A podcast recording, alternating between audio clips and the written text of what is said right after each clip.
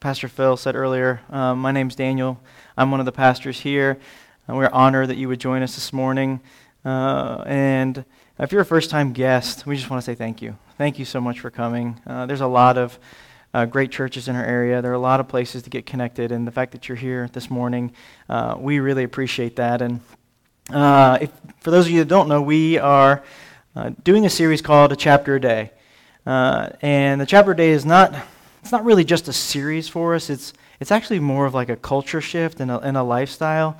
Uh, we believe that as you spend more and more time grounded in the Word of God, and as you spend time in communion with God and allow Him to speak truth into your life, that that's going to change your life in all facets.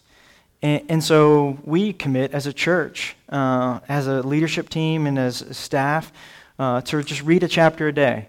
And, and sometimes they're long chapters. We haven't hit Psalms 119 yet. That'll be a fun one. Uh, but it's, it is an opportunity for us just to stay connected, to be in the Scripture together.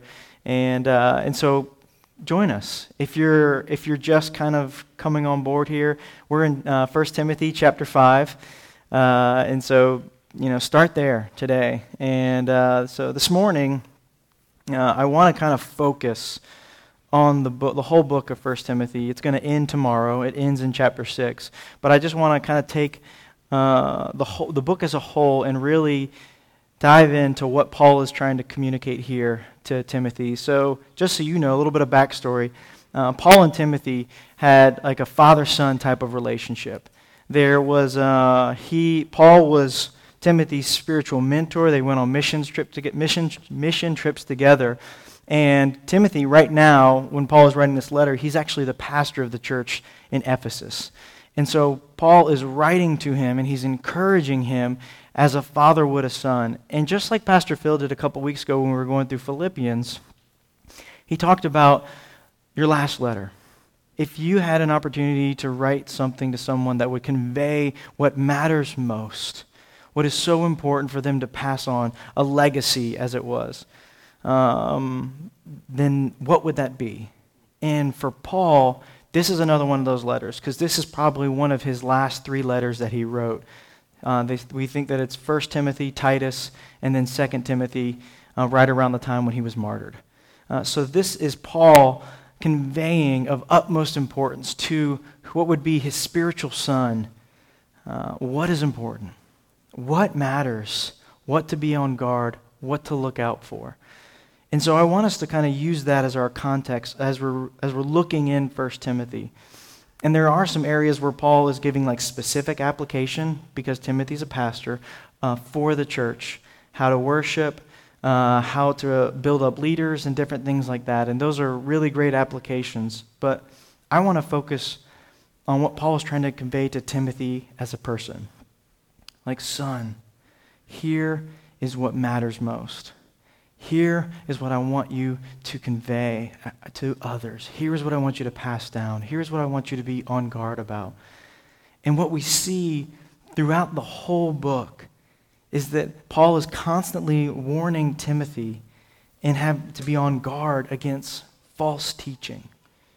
Now, that's not something that we usually think about when it comes to the last words that we're going to give to somebody, but he does it countless times in the scripture. Uh, here are some examples. Uh, 1 Timothy 1 5 through 6. It says, The purpose of my instruction is that all believers would be filled with love that comes from a pure heart, a clear conscience, and genuine faith. But some people have missed this whole point. They have turned away from these things and have spent their time in meaningless discussions. 1 Timothy 1 18 and 19. Timothy, my son, here is my instruction to you. Based on the prophetic words spoken about you, about you earlier, may, you, may they help you fight well in the Lord's battles. Cling, cling to your faith in Christ. Keep a clear conscience. For there's people who have deliberately violated their consciences, and as a result, their faith has been shipwrecked. It goes on to say the same thing in 1 Timothy chapter 4, and then I want to jump ahead to 1 Timothy 6. So this will be your reading for tomorrow. Uh, verse 3. It says that some people may conduct or contradict our teaching. Uh, but these are wholesome teachings of the Lord Jesus Christ. These teachings promote a godly life. Anyone who teaches something different is arrogant and lacks understanding. Such a person has an unhealthy desire to quibble over the meaning of words. This stirs up arguments, ending in jealousy, division, slander, and evil suspicion. These people are always causing trouble. Their minds are corrupt, and they have turned their backs on the truth. To them, a show of godliness is just a way to become wealthy. Paul's not mincing words here. Like, he's laying it out when it comes to these people. And, and I think that when I think of false teachers, sometimes it's, it's easy for me to focus on like a specific person. Like I think, okay, that person is a false teacher. That person is saying something that's contrary to the truth. But for the sake of our time here, I, I want to just talk about the influence of false teaching. That it's not necessarily just a person, so that we can kind of focus in on that, but the influences of false teaching come from all different directions. We see it in our society, we see it in our culture, we see it in our political landscape. Honestly, we can even find it in, from the desires of our own heart. Our own heart can, can lead us astray, can, can give us advice, can tell us that something is true when it actually is a lie. And so Paul is going to, is going to great lengths to communicate this to Timothy. And this morning, I want us to pause and, re- and reflect on that. I want us to stop and think of uh, the impact that not only false teaching, but what we base truth on for our lives. Because that's really what false teaching is all about. False teaching wants to say, all right, I'm going to convince you to believe something. And once you believe this, you're going to build your life around it. You're going to let it dictate your actions. You're going to let it control you because this is truth. So, this area of truth actually becomes more of like a filter. I got a cool little prop here. It's an air filter, just so you guys know. So, it's a filter. It's a filter in which you every circumstance, every situation, everything you face goes through this filter. And outside of the filter come your thoughts, your perceptions, your actions, your choices, your destiny. So, what this is matters of the utmost importance. What we are basing our truth on matters. To give you kind of a, a fun illustration, I have two older siblings. Uh, I have a, an oldest brother and then an older sister. And uh, when we were growing up, we trusted my older brother for his wisdom and understanding about all things life. And uh, so my sister used to suck her thumb, and I would suck my two fingers. I don't know why, that's just the way it was. And uh, in order to help us curb these issues or habits, uh, my brother uh, gave us a bit of knowledge or a bit of truth for us to live our lives by. So he told my sister when she got a retainer that as soon as she stuck her thumb in her mouth, it would chop off her thumb. That's great. Thanks. Thanks, Johnny. And, uh, and so, so she was in fear. She just lived in fear that if anything she stuck in her mouth, there was going to be this like guillotine, like razor that would come and just chop it right off. Uh, so I didn't have a retainer. And so my brother couldn't use that strategy on me. So instead, this is when we lived in California, we were actually on a trip to San Francisco when we were visiting Alcatraz and learning all about the prison. Uh, well, my older brother Johnny conveyed to me that if they saw me sucking my two fingers, they would throw me in Alcatraz and I would never get out. He was a good big brother. So I lived in fear. I'm constantly looking over my shoulders, like, you know, like I'm getting ready to, oh, no, I can't do that. I'm going to go in prison forever. And then I, so we, of course, totally ruins the vacation. And then I come home and thinking I'm home free. And little do I know that my brother has the Alcatraz number on speed dial. And so as soon as I start to put my two fingers in my mouth, he's like, I'm calling Alcatraz right now. They're going to come pick you up and they're going to take you to prison. And I'm like, oh my gosh, no, please, I'm so sorry. it's the childhood I grew up in. It explains a lot, doesn't it? so, so anyways, that was for us, though, truth. We believed him and we lived our lives based on that. You see, that filter of hey, your finger's going to get chopped off because your retainer was right here. And so all of our actions, everything that we had, we couldn't stick our finger, my sister couldn't stick her thumb in her mouth because this would be the end result. And so we lived our life based on that idea. And so I want us to just kind of maybe sit down and have a conversation about that. And take time to just reflect. Reflect on what your filter is for your life. What's the thing that you're processing all of your situations through? What's the truth? What is the foundation for how you process your emotions, your pain, your situations, your relationships, your purpose? What are you filtering those through? And who is influencing you in those decisions? You see, this is this conflict for over what our filter is or truth is as old as time. Uh, in the Garden of Eden, Satan was trying to convince Eve and Adam about the truth of God. He was saying that God, and I'll, use this, this, is, this will be my dirty filter. He was saying that God can't be trusted. God's actually holding out on you.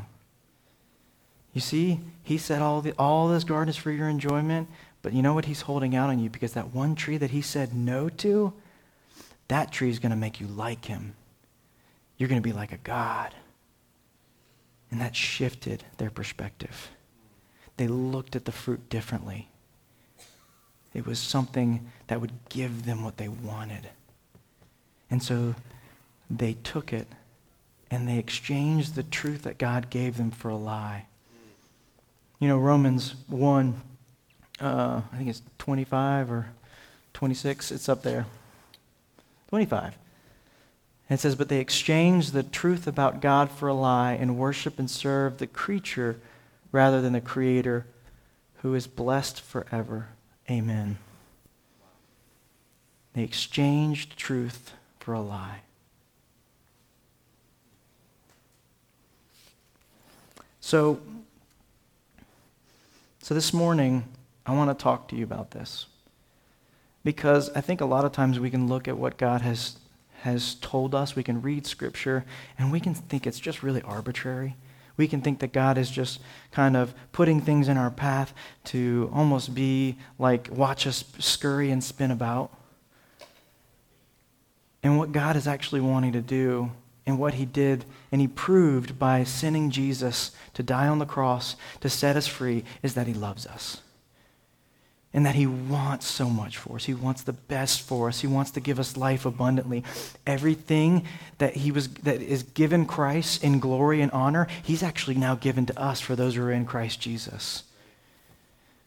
But we we need to figure out and discern for ourselves what we're filtering our lives through. And I think it really boils down to this Can I trust God? Can you trust God? Has He shown that He's trustworthy? Do you think that He has your best interest at heart? So this morning I want to look at a couple areas that that are are conflict areas of truth, especially in our culture and in our time. Uh, and since this morning I was kind of channeling my uh, inner Baptist pastor, they all start with P. So I'm pretty proud and prideful about my professional preparation. uh, I worked hard on that too. Uh, so, three areas that I want us to focus on where we see a lot of this conflict over truth. First area is pain. Pain. How is pain going through your filter? What are you, how are you responding to pain? And you know what's interesting is once we go through this filter, whether it's the Word of God or whether it's man's wisdom, we end up coming to three different conclusions. and answer three different questions Who is God? Meaning, what's his character? Can, I be, can, I, can he be trusted? Who am I? And how do I relate to other people? Those three things that as we process different things, different circumstances, relationships, pain, whatever it may be, when we process it, we are going to see what it looks like on the other end by how we respond to God, how we respond to ourselves, and how we respond to others. So, pain. Pain is like the high stakes of trusting God. When pain comes in, it's all on the line because we really have to figure out God, are you for me or are you against me? God, do you really care? Do you really love me? Do you have my best interest at heart? Do you really, are good and perfect gifts, do they really all come from you? Jeremiah 29 11. Do you really have a plan and purpose for my life? I don't see it. This is my pain. And through that, through that pain, we begin to make accusations to God. You know, I actually don't watch this show, um, but it was on TV, and um, it's uh, it's Grey's Anatomy, and they had this episode. I guess it was either last week or the week before, where they were talking about this very subject of can we really trust God? Is is he really have our best interest at heart? And you had all of these people that came into the hospital that were professed Christians, and it literally turned terrible for every single one of them. They all died. And one person lived, but he was so, his conscience was so wrecked, he didn't even know what was truth and what wasn't. He knew, he, had, he basically was, his advice that was given to him was read the word, but use human reasoning because that's really where it makes sense. So he walked away with a muddied perspective of what truth actually is.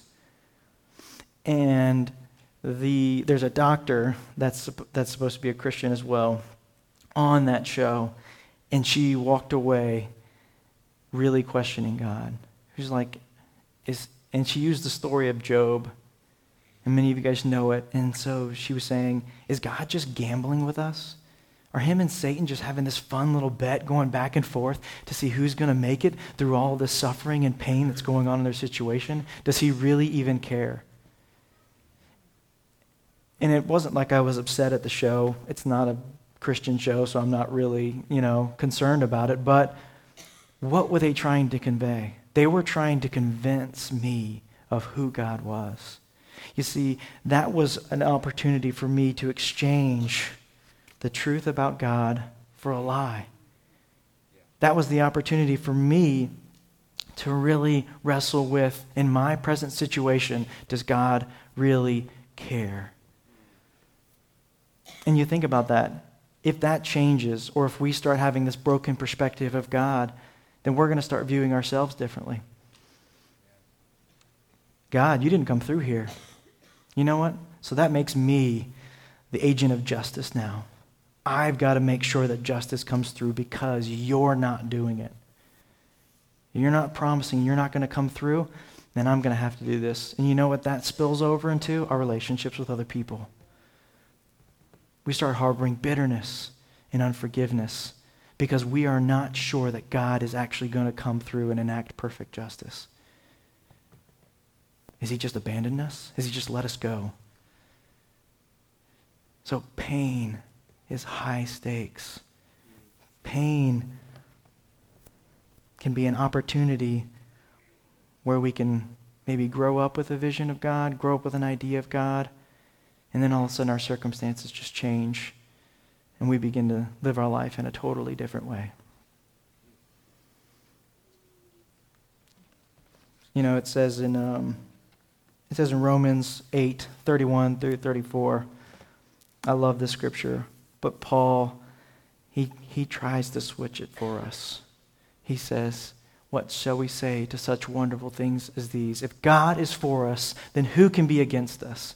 Think about this. Since, since God didn't even spare his own son, but gave him up for us all, won't he also give us everything else? I don't know your situation, but pull yourself out of that for just a second and see everything that God did because of his great love for you. Everything he did. Jesus abandoned everything just to give you the opportunity to accept him, not to force himself on you, but to say, hey, I'm available. I love you. Receive my love. Who dares accuse whom God has chosen for his own? No one. Do not allow guilt. Do not allow the pain of your situation to determine that you are shameful, guilty, or condemned. That doesn't belong to us anymore because of Christ. But also, despite what people have done to you, the betrayal can go so deep. Forgive others forgive others. But if I do that, they're going to get out scot free. I can't forgive them. Don't you realize what they've done to me? I don't know. I don't know your story. But we're to forgive others, not because they deserve it, but because Christ has forgiven us. And you know what happens when we do that? We take off the gavel and the gown, and we are no longer the judge. We don't have to bear that burden anymore. We don't have to enact perfect justice. We don't have to constantly hope that trouble and calamity falls on the person that hurt us. That's up to God now.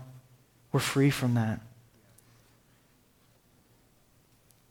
So, and I didn't give you guys a warning for this. The next thing I want to talk about is pleasure. And yeah, we're, we're probably, we're going to talk about uh, SEX. So, uh, if there's some children that you don't want to hear that, uh, I want to go ahead and give you a fair warning. Uh, it's not going to be explicit, but just a heads up. You can fake a bathroom break if you need to. Go back to eKids. We got awesome volunteers back there that will love to take care of your kids. But the other place that we see it, a lot of conflict, is pleasure. And honestly, guys, this is my story. Because I had this conflict in high school. And this is why I love that our youth has Jacob. He's a good dude, and he is teaching truth, and I love that. And so, because I needed a Jacob in high school. Love you, bro. Anyways, that's really bromance happening right there. All foggy. Um, so, but in high school, I had this conflict over truth.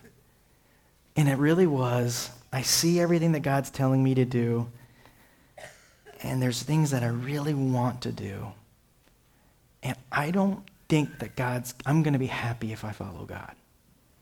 Like, I'm not going to be really happy if I follow everything that, that He says about me. I, I actually need to take that on my own. I need to own my own happiness, and, and especially if it was instant gratification. If it was instant gratification, then I definitely would pursue it. Because all that mattered was my happiness. And you may be in that conflict this morning. And honestly, our culture says that. Do what feels good. Do what makes you happy. Consequences, they'll work themselves out. But what matters right now is the here and now.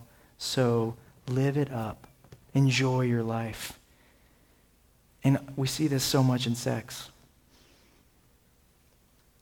Sex outside and before marriage is explicitly against God's design for marriage, God's design for sex. And you may think, gosh, this guy's a buzzkill. Like, and all right, that's fine, I'll own it. But here's a little secret God invented sex. He did. Like imagine when God is putting everything together and God's thought oh, was like, oh, angels. See this? See what I'm about to make here? This is going to be awesome. They are going to really, really like this. And it is going to be a lot of fun. You're not going to know anything about it, but it's really, really cool. God invented it. He invented it for our enjoyment, for our pleasure. Sex is a good thing. But, but when we take it out of God's original design, when we say, I'm just going to do it because it makes me happy, it makes me feel good, Because sex is not only about pleasure. What sex does is it, it is one of the most powerful connective tools that we have for relationships. It is what binds a man and a woman together in marriage. It makes them one.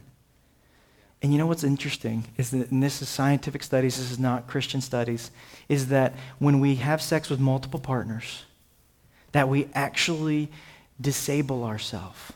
We, we hurt ourselves to the point that we can't attach to other people. We can't actually have we, we fail to give ourselves the opportunity to sometimes have meaningful, significant relationships because what we've done is we've taken what's intended for one person and one person only and we've passed it on and given pieces of ourselves to other people.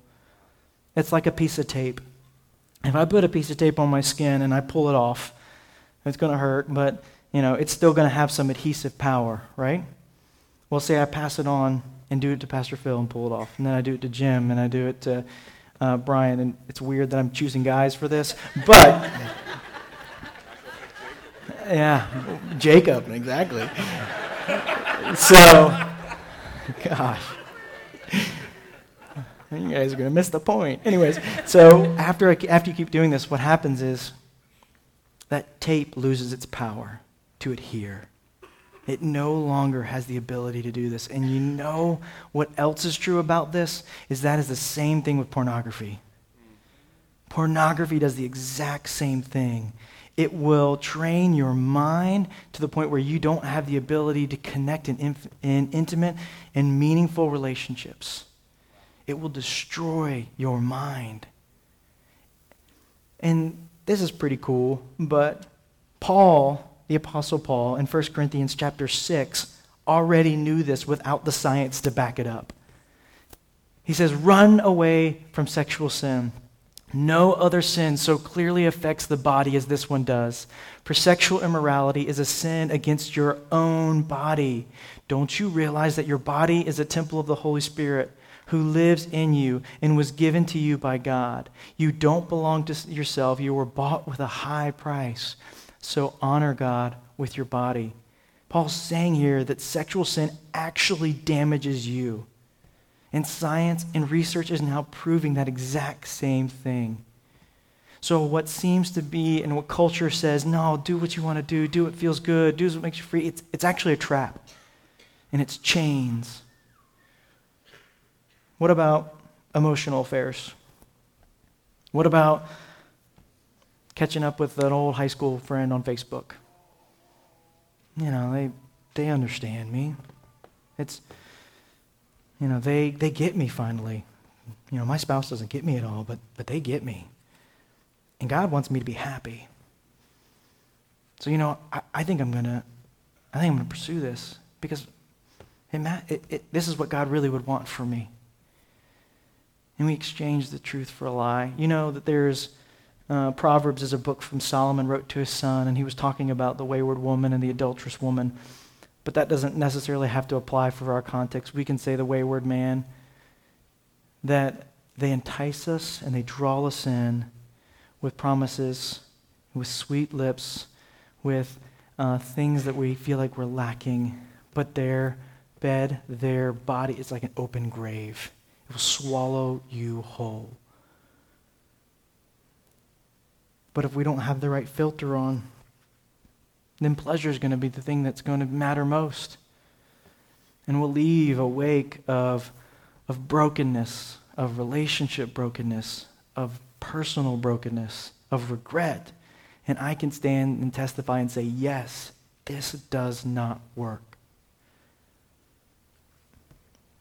Last one I wanted to talk about this morning is, is purpose. So we've talked about pain, we've talked about pleasure, we've talked about, and I want to talk about purpose.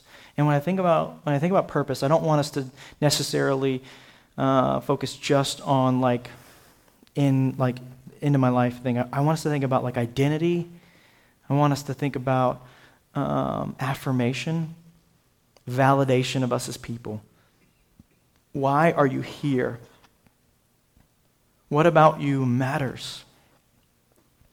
And if you're answering that question, Maybe you're putting a laundry list of things kind of in your mind. That this is what matters. This is what matters. This is what makes me significant. This is the thing that I'm hoping that I'm going to find affirmation in. And if you're hoping to find that in career success or relationships or even family, you're going to live your life focused and fixated and pulling everything through that filter of trying to get that affirmation through your kids. You know what's going to happen? You're going to crush your kids under the weight of your expectations because your heart, your kids were not made to handle the, the validation of your heart. Your spouse is not made to handle the worth and the validation of your heart. Your job can't do that. You know it can be here it can be here tomorrow and gone the next. Why place so much of our purpose in that? Another one I wanted to talk about is, is, is affirmation from people. We can place so much on what people say about us. I read an article uh, this week just about social media and, and the effect that it will have on people and what can be a, a small conversation blows up into a, a huge feud or a big deal. And I think for you guys, you need to understand that what people say about you will not determine your worth. Because Jesus says you are everything. Think about this what, whatever shows the value of a person is what the other person is willing to give up for them. Jesus created everything. He had the praise of angels. He has the power of everything in him. He gave up all of that for you guys, for us. You know what's interesting? Is that people will try to tell you who you are and try to tell your value. They'll try to label you. But who has the right to label you? I say there's three ways that people have the right to label you. If they own you, you can label it. If you own a backpack, you can label it. If you made it, you can label it. You can put your logo on it. If you bought it, you can label it. None of your peers can say that about you. They didn't make you. They don't own you. They didn't buy you. They didn't purchase you. And that goes for everybody. Don't let your validation be found in that. The filter of people pleasing. You will become a person you don't even recognize because you're just trying to please a mob. Be the one that Jesus created you to be.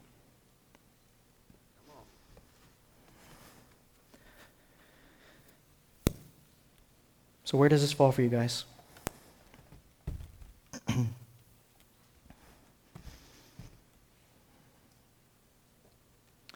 are you getting your truth? You know, we, we do the chapter a day here, and it's, it's not for um, it, it's not so we can get Christian brownie points. We do the chapter a day so that we can exchange the truth for what we've believed is a lie. So where where is this hitting you? Where do you feel like your purpose is? What has pain done to you? Has it robbed you of relationships? Has it distorted your view of yourself and of God?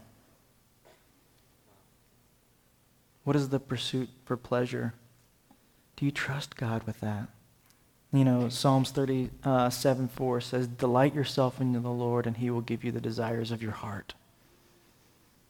Guys, that's either truth or that's a lie. And you have to define, you have to decide if it is. So if the band will come up, I'll go ahead and, and close this out. But I, this is so important because everything that you experience will go through this filter. Everything that you feel, every pain, every pleasure, every uh, purpose, everyone that's saying something against you is going to go through this filter. So, how do you know if you've got a good filter? The best way to discover that is see what comes out.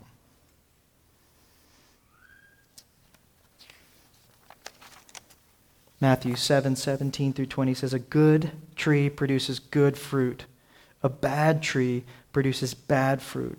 A good tree can't produce bad fruit, and a bad tree can't produce good fruit. So every tree that does not produce good, fruit, good fruit is chopped down and thrown in the fire. Yes, you can identify a tree by its fruit, just so you can identify people by their actions. What's your fruit?